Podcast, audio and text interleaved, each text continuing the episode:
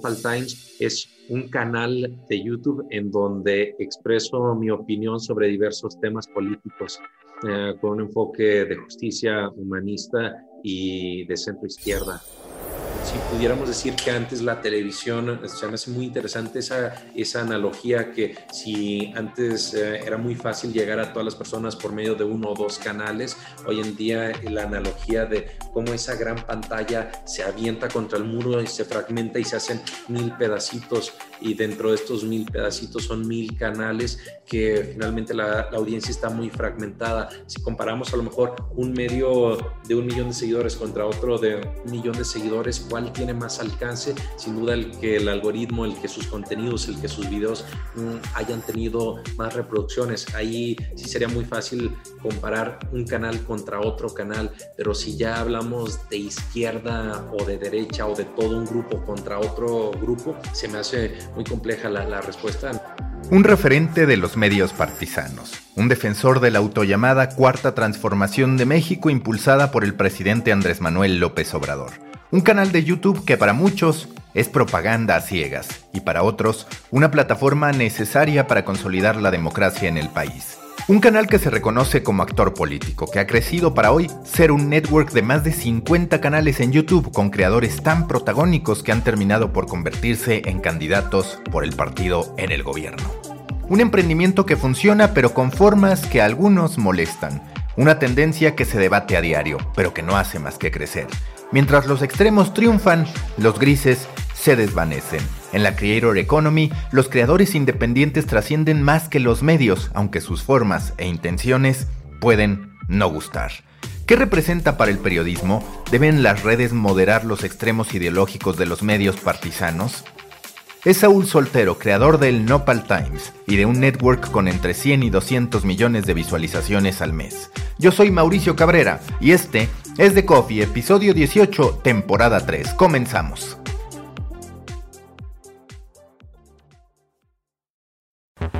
Intenso como Nación 321, ligero como BuzzFeed, cargado como el de Forma, refinado como el país. Aquí comienza The Coffee. Grandes historias para grandes storytellers. Un podcast con el sabor de Storybaker por Mauricio Cabrera. Storybakers les recuerdo que pueden recibir directo en su bandeja de entrada todos los insights, análisis y tendencias que genero para ustedes a través de mi newsletter. Suscríbanse en storybaker.co, así, sin M, storybaker.co. Todo lo que necesitan saber de medios, contenido y monetización directo en su correo electrónico. Nuevo episodio en The Coffee. Me da mucho gusto saludar a Saúl Soltero, quien es creador de Nopal Times y también de todo un ecosistema de canales de YouTube. Saúl, me interesaba mucho platicar contigo y agradezco la apertura porque sin duda has participado y seguirás participando en debates sobre, primero, ¿tú qué consideras que es Nopal Times? Cuando te piden resumirlo, ¿qué es Nopal Times? Muchas gracias, estimado Maca, por la invitación. Fue un gustazo estar aquí contigo.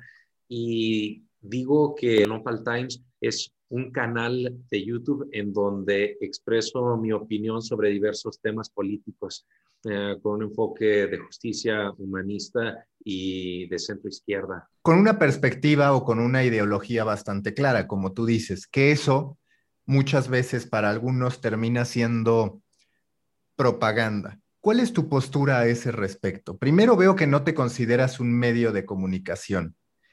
Por otro lado, cuando llegan a preguntarte sobre este tipo de postura, ¿qué es lo que opinas? ¿Es positiva la existencia, digamos, de este tipo de canales, no solamente desde el lado izquierda, centro izquierda, sino también de derecha, de oposición? ¿Cuál es tu perspectiva a ese respecto? Me parece eh, importante que exista una definición porque ya muchos años se tenía una falsa bandera de neutralidad de parte de diferentes medios, que será respetable su trabajo, su postura para algunas personas, pero para mí eh, no compartía ese punto de vista que eh, encubiertos bajo una bandera un disfraz de neutralidad o de imparcialidad, había muchos elementos que distaban de en realidad ser objetivos. Por lo tanto, a mí no me da ningún problema señalar que eh, hay afinidad o simpatía con el proyecto de López Obrador y que por eso en mi canal, en el Nopal Times, se ha mantenido eh, muchas publicaciones o muchos videos con, analizando, celebrando, eh, criticando también lo que se hace bien y lo que se hace mal en la cuarta transformación no es un cheque en blanco en donde hay cosas que, por ejemplo, hemos eh, analizado, alzado la voz contra un Hertz Manero en la parte de la FGR, hemos alzado la voz contra algunas cosas de Olga Sánchez Cordero, secretaria de Gobernación, y así contra varios personajes. Entonces, me parece algo importante que eh, la propia adaptación de, las mismas circunstancias eh, nos dé oportunidad a establecer o a fijar una postura, un punto de vista y, que también, ojo, es algo que en muchos otros países se ha hecho desde ya tiempo y que pues finalmente en México o era yo o era alguien más como o era un montón de personas más y yo viéndolo en ese sentido, quienes íbamos a ser parte o quienes íbamos a tener este tipo de, de, posturas, así como hay hoy en día canales de izquierda, hay canales de derecha, y lo importante, lo interesante es cómo el usuario, el seguidor, el espectador tiene la oportunidad de suscribirse, de ver el video en YouTube, en Facebook, eh, en Instagram, en la plataforma de su elección y que finalmente se hace ese compromiso o esa, esa, esa línea editorial del propio creador de contenidos con su audiencia. Si nosotros nos consideramos un medio de comunicación en un estricto sentido, creo que lo es, eh, porque finalmente se comunica, finalmente se asume la responsabilidad de lo que se señala. Eh, eh, si esto lo, equiparáramos con algún género del periodismo pudiera acercarse con las columnas de opinión, en donde pues, los propios periodistas o columnistas hacen eh, esa comunicación o dan ese punto de vista en el periódico, en el sitio web, y no, nosotros, en nuestro caso, en un canal de YouTube o de Facebook. ¿Y dónde quedan los grises? Te lo pregunto, insisto, no solamente hablando de canales como el tuyo, sino también hablando de canales de oposición. ¿Dónde quedan los grises en tu perspectiva? Ahorita hablabas de algunos cuestionamientos que has hecho a personajes muy puntuales de la autollamada cuarto, cuarta transformación, pero para ti es importante, y no lo digo solo como conductor de un canal, sino como ciudadano, que empiecen a proliferar más propuestas que estén en el centro, en los grises, que al final, como tú dices, y eso es 100% real, todos tenemos nuestros puntos de vista, nuestras posturas y además nuestras fuentes de monetización que sin duda pueden influir hacia un lado o hacia el otro, pasa en cualquier cantidad de ámbitos y por supuesto la política es una de ellas. Pero tú que estás podríamos decirlo, en un canal abiertamente hacia un costado, ¿identificas una necesidad de grises o no?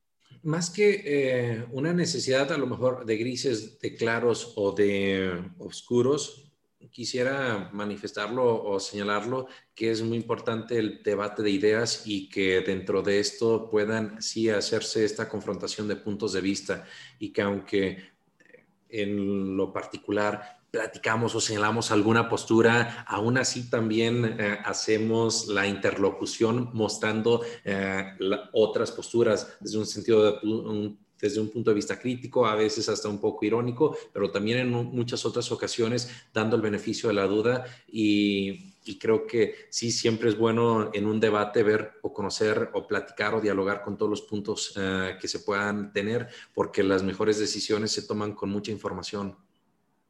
Y a ese respecto te quiero preguntar, ¿hay una falla en el modo en que funcionan las plataformas?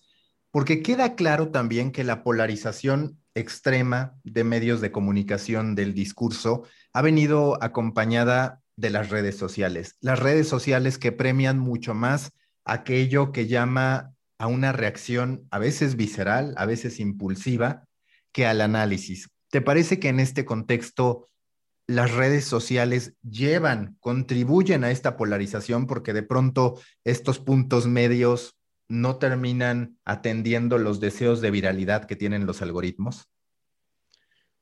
Wow, mm, es súper interesante el punto de vista, estimado, pero creo que debemos de ver esto en dos perspectivas. Por uno, la perspectiva social o humana. Finalmente estamos viviendo en un mundo en donde desde muchos años, no con las redes sociales o desde, eh, yo diría, desde el principio de la humanidad, se han, han existido las tribus, en donde estas tribus se relacionan de acuerdo a temas de afinidad que si antes era para eh, una tribu para cazar y sobrevivir, que si era una tribu para eh, impulsar algún culto religioso o algún gusto de entretenimiento, de recreación, también de formación o de cualquier índole. Entonces, ese mismo fenómeno que existe en la humanidad, en las personas, en el mundo real, también existe en las redes sociales, que pues creo que eso finalmente pues debemos estar muy, muy pendientes o conscientes de esa parte. Pero por otro,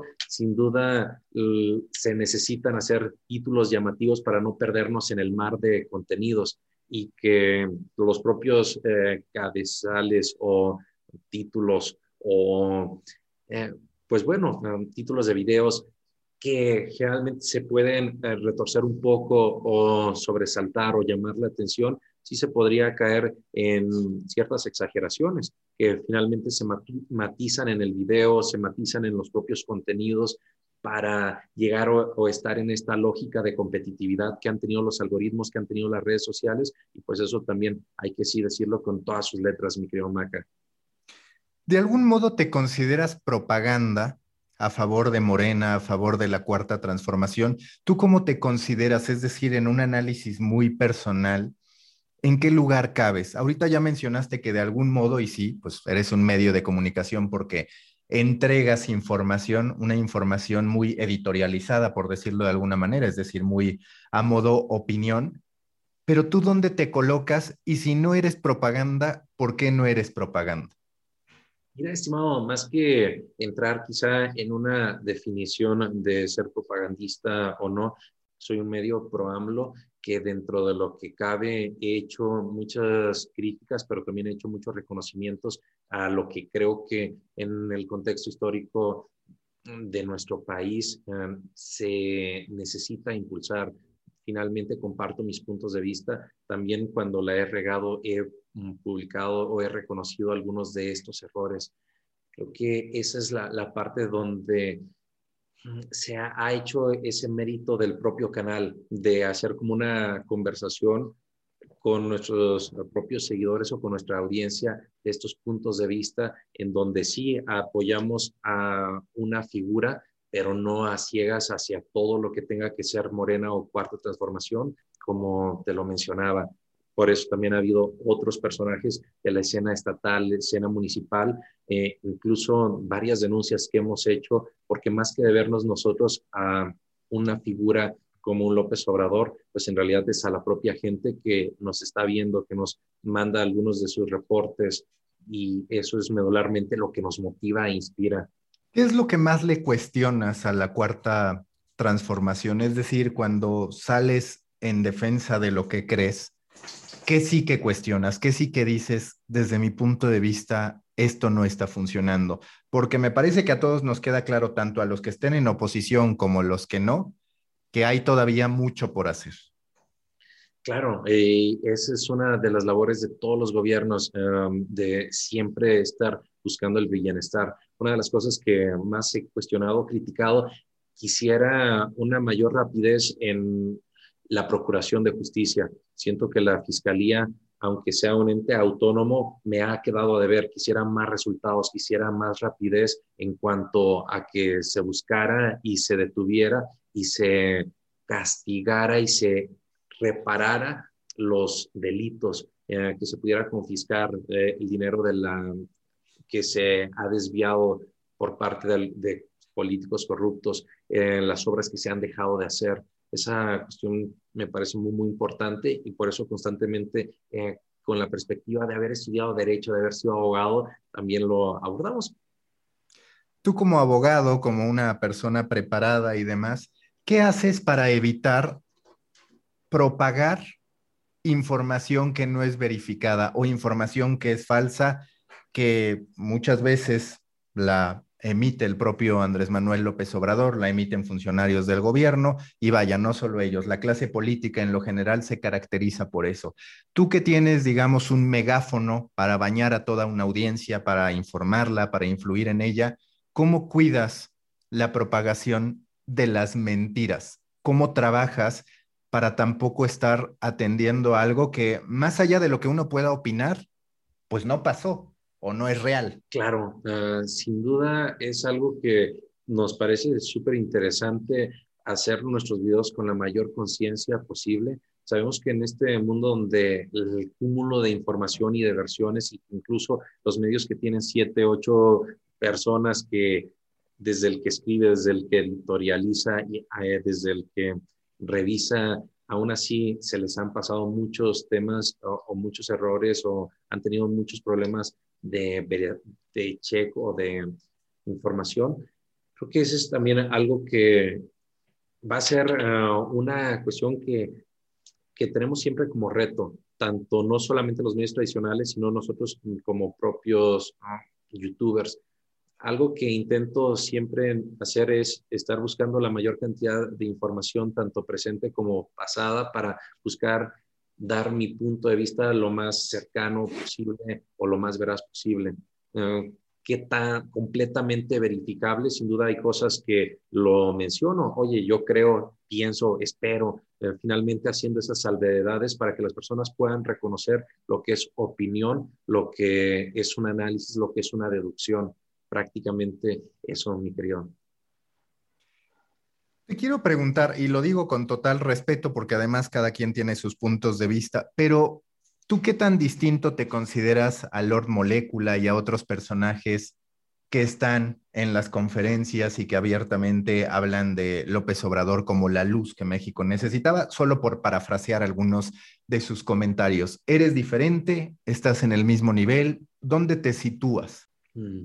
Bueno, ah, eh, creo que son diferentes categorías o, diferente historia o pasado de si referimos como por ejemplo a Lord Molecula, pues bueno, él tiene una tradición en medios de comunicación tradicional. Si mal no recuerdo, estuvo más si estuvo en la revista de líderes mexicanos, en otra que se llamaba Petróleo y Energía. Creo que su formación y sus actos o, sus hechos, pues él debe de, responder. Eh, por lo que respecta a mí, estimado, mm, mi origen nunca estuvo en ningún medio de comunicación tradicional. Siempre desde 2015 que publicamos el primer video, ha sido nací, eh, como un medio nativo digital. ¿Y cuál es tu percepción sobre ese tipo de actos en las mañaneras? No te pido que califiques a Lord Molécula, sino en términos generales, ¿es lo que tú esperas de una conferencia de prensa como ciudadano, como espectador, digamos? Mira, e, en ese punto se hace muy polémico y que podríamos entrar en varios dimes y varios puntos de vista. Por un lado, hay algunas preguntas que yo no haría, y que pues bueno, cuando he tenido la oportunidad, eh, ahí se ha notado que he hecho preguntas tanto cuestionando, ah, pidiendo a López Obrador algunas uh, peticiones, haciendo algunas peticiones que algunas personas han pedido precisamente en temas de justicia. Entonces, ha habido algunas preguntas que yo diría, ah, bueno, no, no habría hecho yo eso ocupado el tiempo. Sin embargo, quizá hace más ruido y nosotros terminamos siendo mismos víctimas de lo que en ocasiones se puede criticar de las redes sociales. Y a lo mejor con Lord Molecula o con Sandy Aguilera se les recuerda por una pregunta que para criterio de muchas personas no habrían hecho. Sin embargo, ha habido mil y otras que han sido muy, muy interesantes. Por ejemplo, de Sandy Aguilera me parece un interesante ejemplo a destacar que se le recuerda bastante por comparar a López Obrador con un corredor keniano y le preguntaba, oye, eh, ¿cómo le haces para estar tan activo, para tener tanta energía, para parecer un corredor keniano que no te cansas? Mucha gente, ah, wow, eh, categorizaba de frívola, de tonta la pregunta, sin embargo, ¿por qué no analizaban de forma general lo que ha hecho Sandy? Oye, estaba denunciando la corrupción de algunos grupos sindicales de Pemex, en donde no es uno ni dos, son muchos millones de pesos, pero quizá la persona que se estaba, que estaba despotricando, yéndose con todo contra Sandy, pues se quedaba solamente con esa parte superficial y no con ese conjunto, ese resto de cosas. Yo a lo mejor no habría hecho, bueno, no, a lo mejor estoy seguro que no habría hecho esa pregunta de, Sandy, pero en ese aspecto sí quiero hablar eh, para destacar muchas otras preguntas que se han hecho que se ha hecho y que la han puesto incluso en peligro, que ha tenido varias consecuencias, que han estado incluso activar el mecanismo de protección a periodistas porque han tomado consecuencias y represalias fuertes contra ella. ¿Cuál dirías que es la principal función de medios partisanos, ya sean de derecha, de izquierda? ¿Qué interés cumplen? ¿Cuál es el beneficio social que entregan, si es que hay alguno? Creo que el principal beneficio es tanto de un lado como de otro, es estar expresando los puntos que ve cada parte desde sus diferentes perspectivas, que la propia ciudadanía analice tanto un medio de izquierda, un medio de derecha, y que con este cúmulo de información, con esta confrontación de ideas, pueda tomar o elegir o, formar su mejor criterio. Incluso, pues bueno, esa creo que es la, información, ampliar el debate en las diferentes posturas pareciera y es eh, también otro fenómeno eh, chistoso que hay personas que quizá no se informan eh, tanto si son de una postura izquierda de la, de la agenda o de la comunicación o de los puntos de vista que pueden existir con comunicadores de derecha. Y si estás a lo mejor en una mesa y tienes a un amigo muy de izquierda y a uno muy de derecha, pareciera que viven en, dos Méxicos distintos, pero al momento de estar confrontando ideas y que una persona ya se enteró de ambas posturas, el debate o el diálogo se hace muy enriquecedor y muy, muy interesante. Entonces, creo que pues en ese sentido pueden sí ser un granito de arena para la construcción de un México más politizado, para un México más interesado en el quehacer en la administración pública, en el cuidado de los recursos. Creo que tanto desinterés pues nos ha costado el que muchos políticos de manera histórica hayan hecho lo que quisieran de nuestro país. Eh, retomando también un punto muy, muy interesante es, a pesar de que puedan haber críticas por el propio ejercicio de la conferencia mañanera, eh, creo que siempre va a ser celebrable que gracias a un foro donde está el presidente se puedan cuestionar, hacer peticiones, se puedan llegar, llevar planteamientos a comparación de toda una vida con presidentes que no daban la cara, que no recibían denuncias y que por lo mismo de que no se recibían o no se señalaban a la opinión pública, era muy difícil que se actuara cosa que en este, en este gobierno yo celebro que gracias a eso se han puesto mucho foco para tanto denuncias de, oye, este funcionario está saboteando la cuarta transformación, está cometiendo este acto de corrupción y órale, se toman acciones y eh, se han visto despidos, se han visto eh, consecuencias, cosa que pues antes era simplemente imposible. ¿Qué opinas sobre las descalificaciones a los medios de comunicación cuando hay hechos que se consignan y muchas veces lo que se juzga es al destinatario, es aquel que estuvo haciendo al, emisor de la noticia y no tanto al contenido de la noticia o del reporte. ¿Para ti es correcto en un país que busca lo que tú dices, hablar de una madurez política, de un debate? ¿Cuál es tu postura a ese respecto? Mira, mi querido Maca, eh, creo que se debe de ver las cosas con ambas dimensiones, tanto cuando, por ejemplo, en el caso de reforma, se han hecho muchas noticias falsas a pesar de todo el presupuesto que, que reciben de diversos gobiernos, incluso del propio gobierno federal que sigue eh, pagando cuotas de, de, publicidad o de medios de, para, sí, para dar a conocer los propios programas gubernamentales. Y aún así se ven eh, ya de manera abierta pues esa neutralidad eh, no disfrazada, sino ya abiertamente con una postura política, entonces en donde pareciera más un actor político y no solamente un medio, señalándolo en el caso de reforma. No quiero justificar a López Obrador en todo sentido. Yo ha habido muchas ocasiones que digo, bueno, creo que en esta ocasión no, no comparto el punto de vista, creo que sí se debía haber revisado un poco más a conciencia a tal personaje, a tal figura y, dejar un poco de lado al medio. E, eso también ha sido una cuestión en donde creo que sí es importante ver ambas dimensiones. Ahorita que hablabas de reforma como actor político, ¿no podrías jugar tú también el mismo papel como actor político? Sí, claro, pero yo al menos eh, abiertamente lo señalo. Oye, mira, tenemos una postura pro AMLO a comparación de este otro medio que aún así sigue navegando por ese mar de neutralidad disfrazada. ¿Cómo se te ocurrió lanzar el Nopal Times? ¿Cómo fue que dijiste, a ver, yo soy abogado, sé de esto, seguro que te interesaba la política, pero ¿cómo fue que dijiste, voy a terminar creando esto?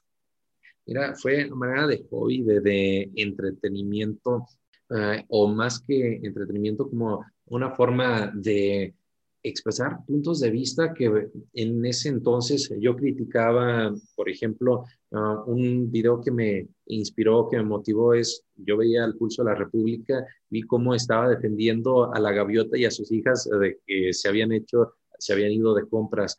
Eh, eh, se habían llevado al Estado Mayor Presidencial. En ese entonces, pues bueno, eh, que eran los escoltas o, o guardaespaldas. O sea, oye, mira, eh, ahí se están destinando parte de estos recursos públicos en cuidar que hagan, tengan un shopping seguro en un rodeo drive en Hollywood o en Beverly Hills en Estados Unidos.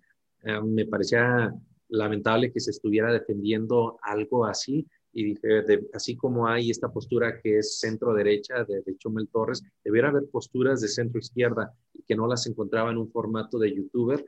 Había un mientras tanto en México, pero uh, creo que de pronto se quedaba más en ese formato de, de neutralidad y no tanto como eh, editorialista, como sí lo hacía Chumel. Entonces fue como una de las inspiraciones, es decir, también debe haber la otra versión. Y tenía yo una formación tanto de centro izquierda por haber estudiado en una escuela jesuita humanista con muchas clases de contexto histórico social por mi historia misma de haber crecido con muchas necesidades con mucho una vida de mucho esfuerzo de mucho trabajo y que me hacía tener cierta comprensión hacia ese punto de vista de, buscar justicia social o un poco más de solidaridad con, con las causas de, de nuestro México, de este México que es una gran mayoría que tiene mucha pobreza. Entonces, esa era la parte que me empezó o me interesaba destacar. Lo hice en un formato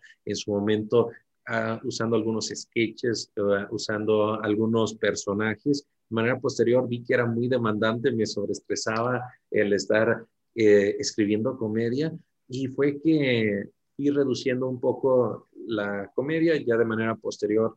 Eh, incluso pues eh, se quitaron esos personajes o esos chistes y se utilizaron a lo mejor como algunos videos virales de entretenimiento. Ya de manera posterior mm, cambiamos al formato que hoy en día tenemos. Así fue la idea como arrancó en 2015 y ya 2021 y seguimos con el proyecto. En Facebook con casi 1.600.000 seguidores, en YouTube con 930.000 seguidores.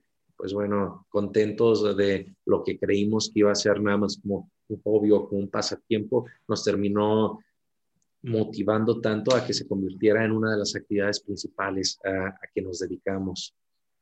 O sea que para ti, en realidad, estos canales partisanos, por llamarlos de alguna manera en YouTube, comenzaron con la derecha y con Chumel Torres como referente. Sí, claro. Eh, él eh, fue como una de estas referencias que, yo tomé, pero pues sin duda también había muchas otras. En su momento mm, criticaba también mucho una postura de, en ese entonces, un López Dóriga, un Loret de Mola, pues tantos medios eh, o conductores que en su espacio, en su concesión nacional, pues solamente mostraban una pequeña fotografía con una postura o como siendo como actores políticos con una bandera de, de neutralidad. Era también, esa fue otra de las motivaciones. ¿En qué momento dijiste, ya la rompí, ya se va a poder convertir en mi modo de vida? Tener el Nopal Times y en qué momento también empiezas a desarrollar todo un ecosistema que tengo entendido que tienes en torno a YouTube y a cómo poder crecer audiencias?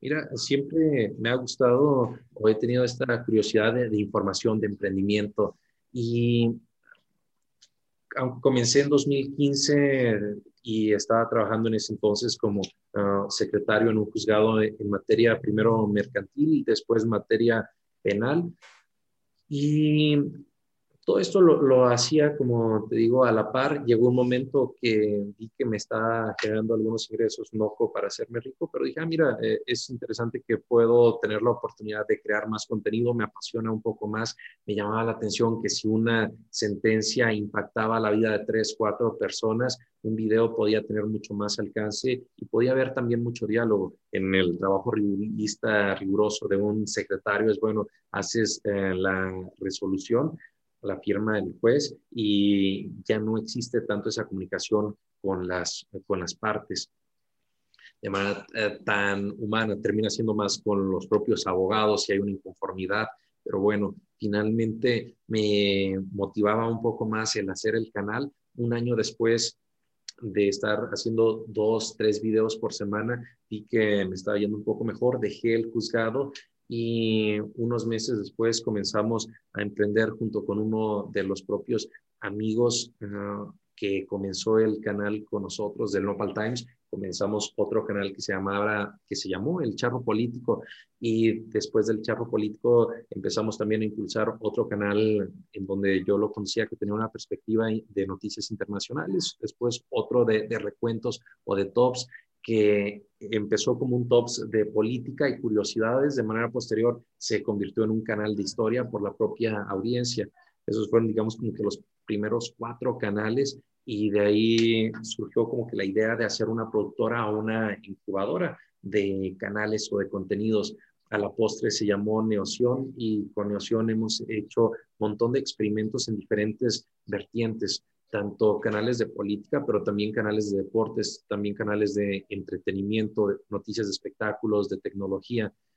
También hacemos muchos ah, experimentos con diferentes nichos porque nos gusta mucho, nos apasiona esta, esta forma de poder brindar ah, oportunidad y que esto pueda ser ah, un espacio como modelo o como canal que permita a las personas expresar o, dar su punto de vista, pero a su vez que esto pueda ser uh, un trabajo de medio tiempo o en un inicio de hobby, después de medio tiempo y quizá después de tiempo completo y que esto le, le permita incluso cambiar, impactar su vida.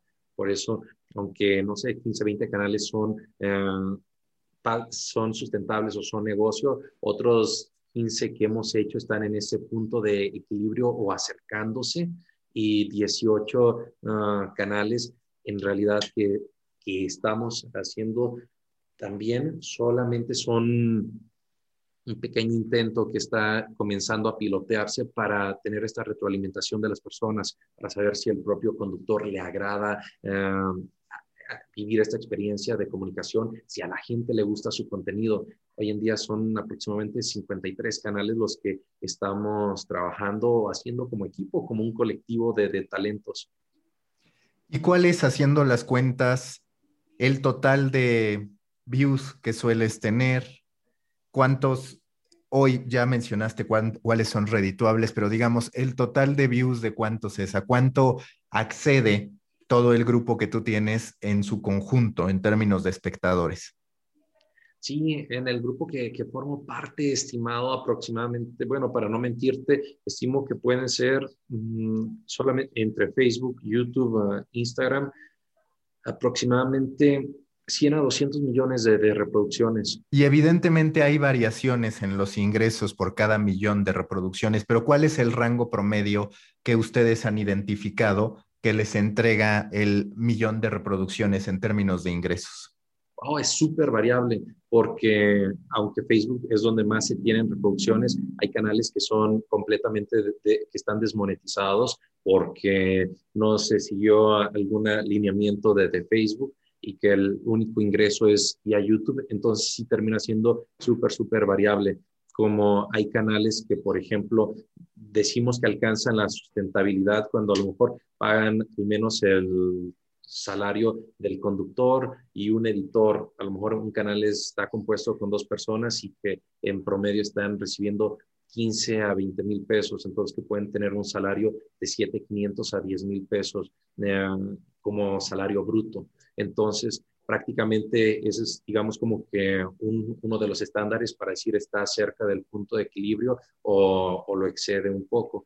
pero sí, sin duda, sí, sí es muy, muy variable. También es algo muy interesante como un canal, por ejemplo, con un público, con una audiencia uh, específica, por ejemplo, de finanzas, puede pagar de 4, 5 eh, a 6 dólares por mil reproducciones, algo especializado de finanzas que puede tener muy poquito público, a, por ejemplo, algo de espectáculos en donde la audiencia es menor y que puede ser por ese, eh, por las mismas mil reproducciones hasta seis o siete veces menos. Entonces, pues sí, sí, sería muy uh, irresponsable de, mi parte señalar a lo mejor como una cantidad general o promedio.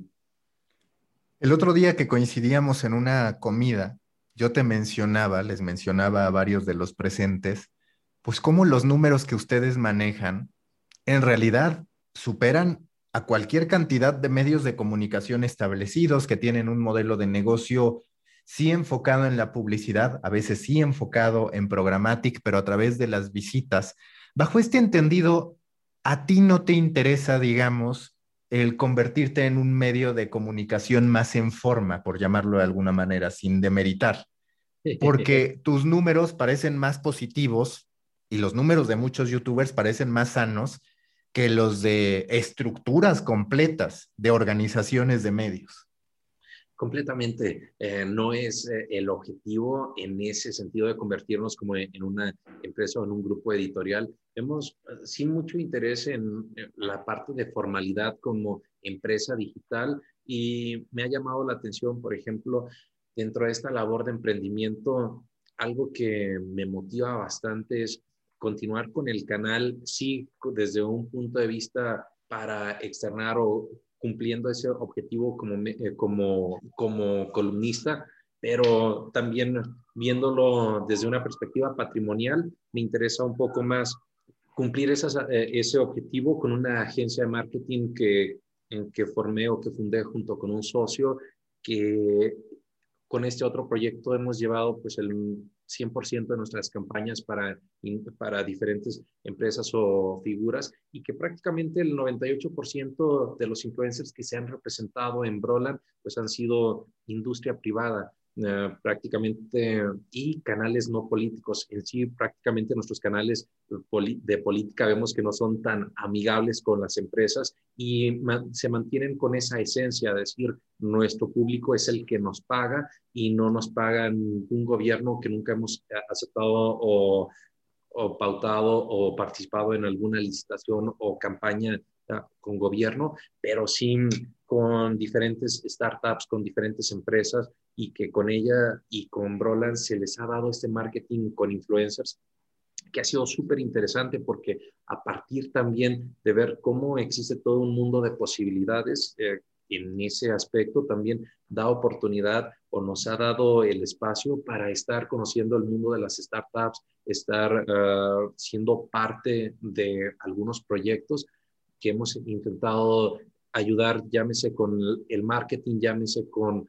Mm, algunas estrategias de, organización, de crecimiento o de desarrollo técnico con también con algunos amigos que hemos conocido y que han sido parte también de, proyectos de consultoría. Entonces, esa otra parte también se me hace muy, muy interesante compartirte, mi querido Maca, que ver más que el canal como un medio patrimonial, lo, mi punto de vista es ver el canal como una forma para expresar nuestras ideas, hacerlo más como verdaderamente como amor al arte. A lo mejor sí genera ah, un ingreso, pero no va a ser un ingreso que lo queremos ver como un tema de, de, riqueza. Oye, mira, si estás con una ideología de izquierda o derecha o de centro, pero eso es lo que, eh, que te impulsa, va perfecto. El canal puede ser un medio para acercarte a tener una independencia financiera al menos básica, uh, este,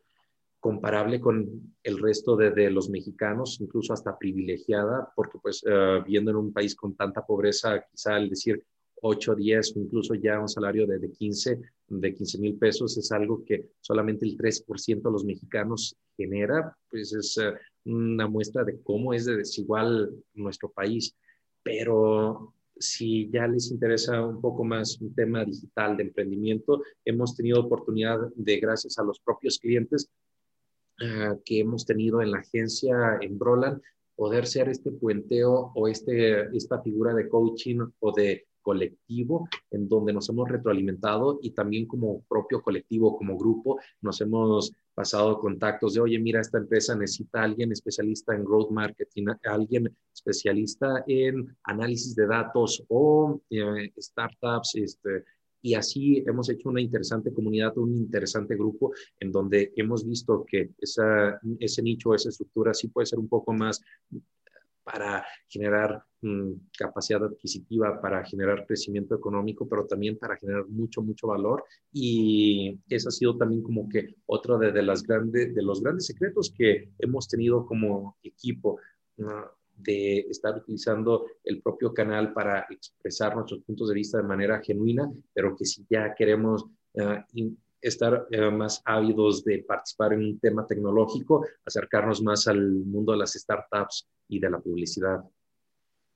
Detrás de esta incubadora tuvo que haber un juego de números bastante interesante en términos de decir, a ver, primero, ¿cómo identifico al potencial youtuber? Segundo, ¿cuánto le voy a pagar primero en sueldo y después, si es que va a ser socio, si así lo queremos llamar, propietario en parte de un canal? ¿Cómo fue que fuiste estructurando este modelo? ¿Cómo fue que dijiste, me parece que esta es la solución que a la luz de los hechos lo has conseguido, hablando de más de 50 canales, hablando de 100, 200 millones de reproducciones según el mes? ¿Cómo diste con esta fórmula y cuánto la tuviste que ir mejorando para decir, me parece que este es el camino? Wow, pues eh, la forma como se fue dando, estimado, fue eh, siempre pensando um, mucho en cómo me habría gustado que me trataran para impulsar o para empezar un canal en donde veo que algo que, que ha sido una de nuestras claves del éxito es, oye, lo primero que se genere del canal, eh, pues es para el propio conductor y el editor.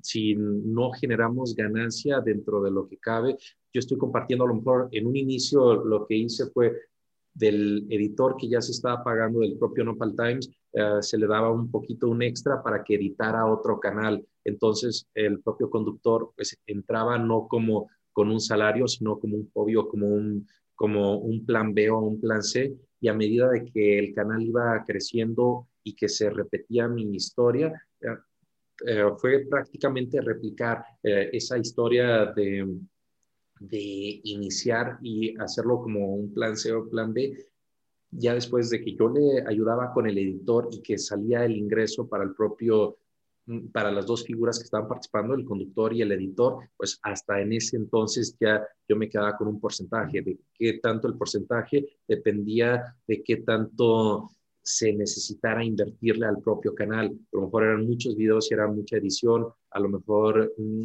era, necesitaba mucha publicidad porque el canal no estaba impulsándose, pues eh, podía ir en un porcentaje un poco más alto, hasta un 40%, pero ha habido canales que era mínimo y me quedaba con un 10% o, a veces en, en, muchos, pues a lo mejor nada más de un tema de asesoría, no les ayudaba ni a editarles porque ya sabían editar, no necesitaban menciones porque ya estaban creciendo por sí mismos. Entonces, prácticamente mi consultoría o mi asesoría con muchos de estos amigos eh, no les terminaba cobrando o no les he cobrado, porque pues también creo que no toda la vida finalmente debe ser negocio, sino también crear una interesante eh, comunidad de ayuda mutua o recíproca.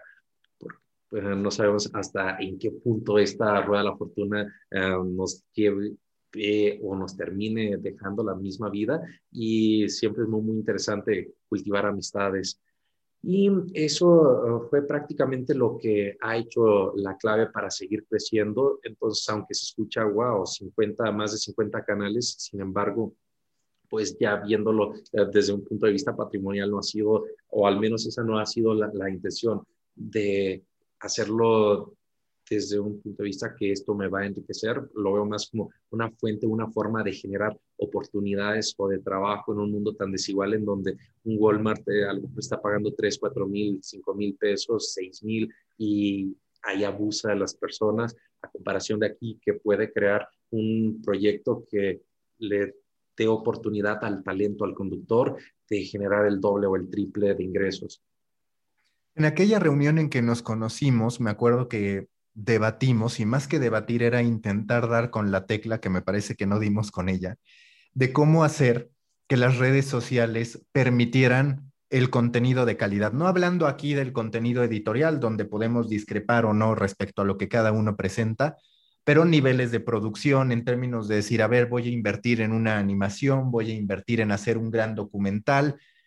En algún momento, desde tu perspectiva, las redes sociales van a impulsar que pueda elevarse la calidad del contenido, es decir, que el creador no diga, pues es que la verdad es que si yo lo hago bien, mal o regular, me va a terminar ingresando, me va a terminar significando posiblemente el mismo dinero o a veces incluso aquel más costoso no me va a, traer el mismo resultado. Y me parece que todos coincidimos en que de pronto existe el deseo de elevar la calidad de producción.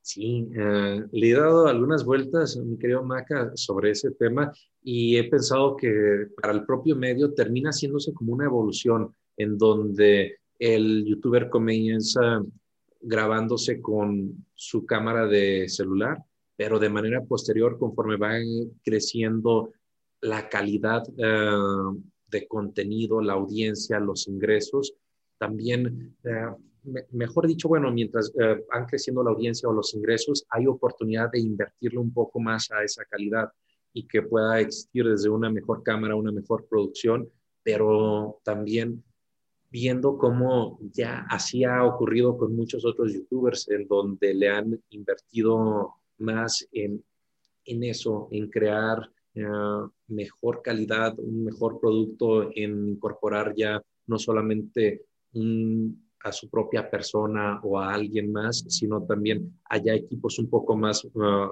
mayores o numerosos. Creo que aquí la clave termina siendo el que sea autosustentable con las propias visitas o con contenido programático en una primera etapa y si de manera posterior ya están cayendo la segunda etapa para formalizarse, sin duda la necesidad de inversión externa eh, o la intervención de marcas. Eh, he visto que ha ayudado a que muchos youtubers eh, hagan o usen ese paso como un escalón para ir creciendo esa calidad de contenido. Y sí, aquí a lo mejor la pauta o el tema debiera ser con el tipo de youtuber o con el de o el influencer.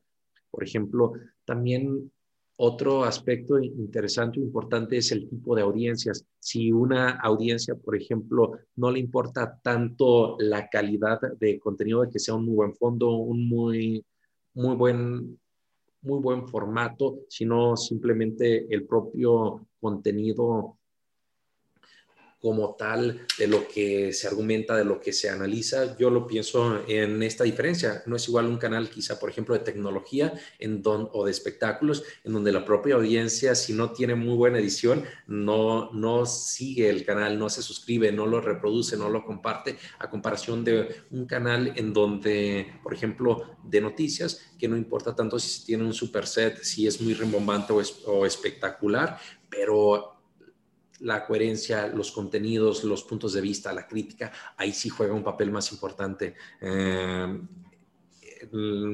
esa crítica que en realidad la forma o la producción. ¿Tú ves manera para que los medios de comunicación puedan competirle a los youtubers, a los creadores independientes? Es decir, si tú estuvieras del otro lado con un medio de comunicación con 70 personas a tu cargo, ¿harías algo en YouTube o cómo buscarías paliar esta, pues parece desventaja competitiva? ¿Por qué? Porque hay ingresos, en algunos casos elevados para youtubers de ciertos canales muy particulares, por el otro lado a menor costo, por ende con un margen que puede ser mayor. Y por el otro lado también hay un descrédito, hay un ambiente de pesimismo, de escepticismo en torno a los medios de comunicación, hace falta humanización ¿Qué harías si estuvieras del otro lado de la batalla, por así decirlo, de la balanza?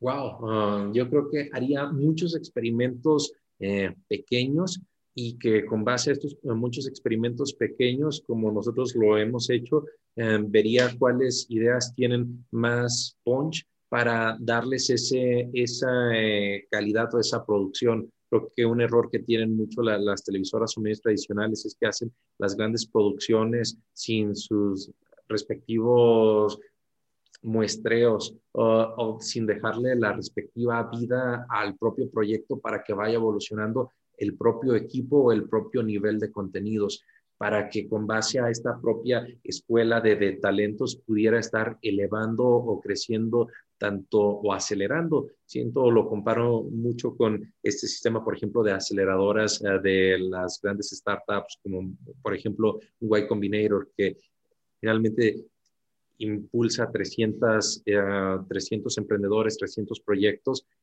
y les da apoyo especial a aquellos que que vale la pena o que ellos creen que tienen esa atracción o ese, esa calidad o eso, esos estándares que ellos buscan. Creo que ahí la fórmula es muy, muy clara. Sin embargo, pues eh, a veces se le, se le apuesta un poco más a los medios, a esos grandes cañonazos o a esos grandes bombazos que en realidad a pequeños tiros que a la postre se pueden convertir en una bomba atómica. Sin embargo, pues bueno, el tema creo que por ahí va. ¿Quién influye más? Y aquí te pido que seas súper honesto y analítico si cabe. ¿Ustedes, de repente latinos del otro lado, o los medios digitales, los medios tradicionales que podemos identificar, medios como Reforma, como El Universal, como de pronto Animal Político, como Sin embargo, como Político MX, ¿Cuál es tu perspectiva al momento de evaluar el poder de influencia que tienen? Se han hecho varias encuestas. Eh, me ha tocado ver que estas encuestas las han publicitado diferentes medios, tanto, uh, pero sobre todo diferentes políticos desde sus propias redes sociales, en donde le preguntan a las personas que votan cómo se informan. Y prácticamente es claro que se informan por medio de redes sociales más que por medio de, medios tradicionales. Entonces, ahí creo que ya la, la tortilla ya se dio vuelta en ese aspecto. Está súper fragmentado y no quiero decir que yo soy el que informa o perenganito, sutanito, latinos o, si pudiéramos decir que antes la televisión, se me hace muy interesante esa, esa analogía que si antes eh, era muy fácil llegar a todas las personas por medio de uno o dos canales, hoy en día la analogía de cómo esa gran pantalla se avienta contra el muro y se fragmenta y se hacen mil pedacitos y dentro de estos mil pedacitos son mil canales que finalmente la, audiencia está muy fragmentada. Si comparamos a lo mejor un medio de un millón de seguidores contra otro de un millón de seguidores, ¿cuál tiene más alcance? Sin duda el que el algoritmo, el que sus contenidos, el que sus videos mm, hayan tenido más reproducciones. Ahí sí sería muy fácil comparar un canal contra otro canal, pero si ya hablamos de izquierda o de derecha o de todo un grupo contra otro grupo, se me hace muy compleja la, respuesta, no tendría una respuesta. Creo que se van a dar eh, interesantes muestreos ah, con una reserva en las... Eh, elecciones del 2024, eh, en donde vamos a ver no solamente que va em, de estas tres cosas que van a influir, que son muy, muy poderosas. Por un lado, el trabajo del propio gobierno. Dos, eh, el trabajo de, y la perspectiva, el perfil de los quienes vayan a ser los candidatos. Y tres, eh, el papel que vayan a tener los medios de comunicación. Creo que ahí se va a ver mucho en esta proliferación de canales y de reproducciones eh, sin duda los medios que tienen más reproducciones no es tanto porque el medio en sí mismo tenga el protagonismo, es porque la audiencia tiene esa necesidad y, ve y premia lo que cree que es mejor y que dentro de esa misma manera facilita a que se creen más canales. Porque hoy en día, por ejemplo, hay cinco canales o diez canales de derecha y hay 30 o 50 de izquierda creo que terminan siendo un reflejo de cómo se siente identificada las personas. Después de una historia de, claro, de mucha corrupción y que más que entendible, y eso no, no solamente se ve en los canales, sino también se ve en la, en la propia oposición, PRI, PAN, PRD, están tan fragmentados, tan divididos, me genera cierta reserva el efecto que puede generar en estas elecciones del 2021 ah,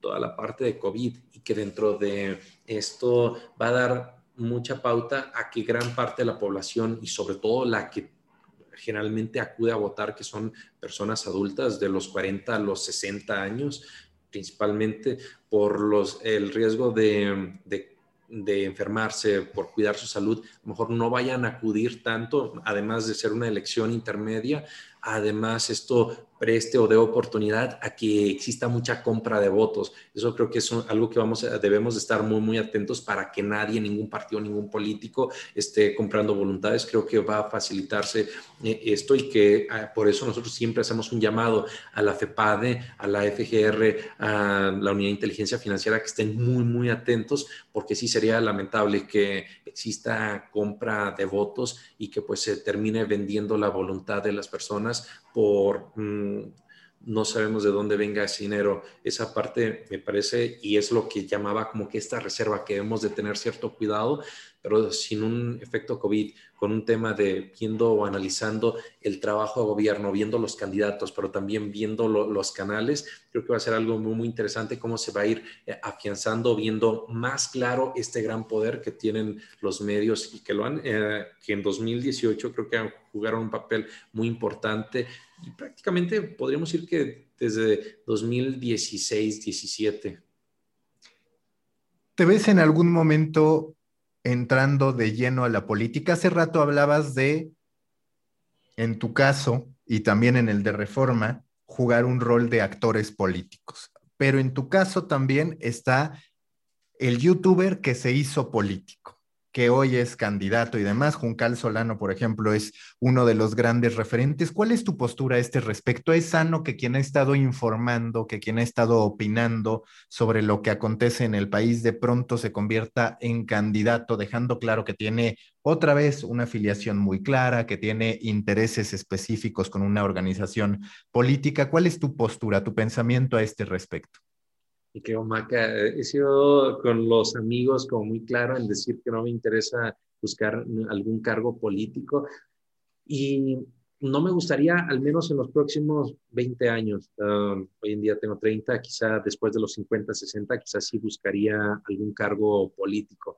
Mientras en todos estos años quisiera impulsar o generar fuentes de empleo, de trabajo, desde, desde la trinchera del emprendimiento o con la agencia de marketing o con una incubadora de, startups. O, desde eso es como hacia dónde va mi, mi, proyecto, mi plan de vida. Sí quiero seguir eh, expresando opinión, dando mi punto de vista con el canal el tiempo que se pueda mientras haya políticos que me inspiren, mientras haya causas que me, que me motiven. Ahí quiero seguir con el canal.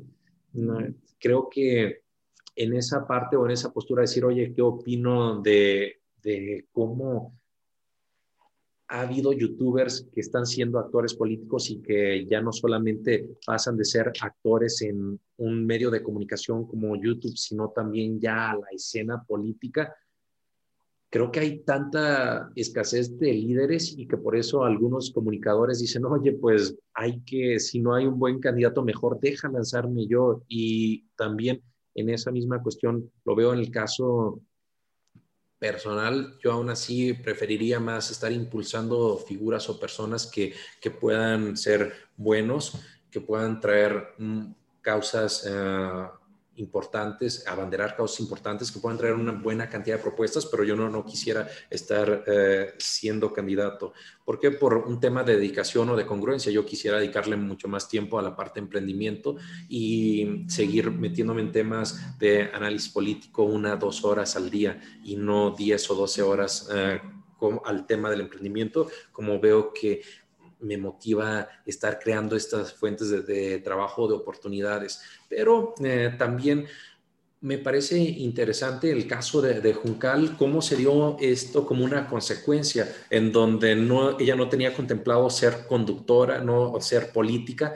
Sin embargo, se fue dando estas circunstancias en donde en un inicio comenzó en el Local Times eh, escribiendo, siendo um, redactora para el sitio web, de manera posterior empezó a ser conductora, de forma posterior las mismas personas le decían, oye, ¿por qué no te lanzas después de que tuvo varias participaciones en la conferencia mañanera eh, cuestionando a Enrique Alfaro? Mm, eh, respecto a la deuda que se ha tenido aquí en Jalisco, fue una consecuencia y que misma Juncal tomó la decisión a mí desde el punto de vista de negocio me habría convenido, no, porque finalmente pues el canal cae en reproducciones porque al no estar la titular, obviamente el público eh, reduce el seguimiento o la frecuencia con la que ve el canal. A mí me habría convenido como amigo como casi hermano de Juncal, que ella eh, quisiera estar en la política, no, porque mm, le tengo este aprecio y sé que en la política hay muchos ataques y muchos de estos ataques son a base de, mentiras, de, daño y no quisiera esto para Juncal. Eh, a mí me habría convenido a lo mejor la parte de tranquilidad de saber cómo es de peligroso para los propios políticos que ella hubiera sido candidata, tampoco, porque la, le, aprecio y quiero lo mejor para ella. Sin embargo, pues es una decisión que ella tomó. Eh, me sentía un poco como, eh, no sé, a lo mejor el ejemplo de la, de la mamá o del papá cuando los hijos crecen y hacen lo que ellos creen que es lo mejor para, para sí mismos. Y me, me hace sentir súper orgulloso de cómo incluso su canal ha superado por mucho el mío en cuanto a reproducciones, en cuanto a alcance. Eh, en suscriptores lo que ella hizo en dos años. Yo eh, sí, como dos años y medio de llegar al millón de seguidores. A mí me ha costado el doble de tiempo, pero en realidad lo veo con mucho orgullo. Eh, ha habido a veces en los propios comentarios, oye, le tienes envidia porque te superó. En realidad, para mí no hay mayor satisfacción que eso, que ver a Juncal que, que está que ha ido creciendo, que ha madurado muy cañón. Ver los primeros videos a ver los últimos en los que ha participado, veo que tiene un gran potencial de, crecimiento. Me parece interesante que esté empezando por el escalón más bajo de la política, que es un puesto de ser diputado local, porque antes que tenerle un cariño como hermana, le tengo más cariño a, mi nación, a mi pueblo. Y si ella fuera mal política o fuera mala legisladora, me daría gusto que la gente mm, le hiciera pagar sus consecuencias y que no la eligiera para ningún otro puesto, si es que en algún momento dado ella quisiera seguir aspirando a algún otro puesto, como pudiera ser otra diputación, una senaduría, una presidencia municipal, una gubernatura.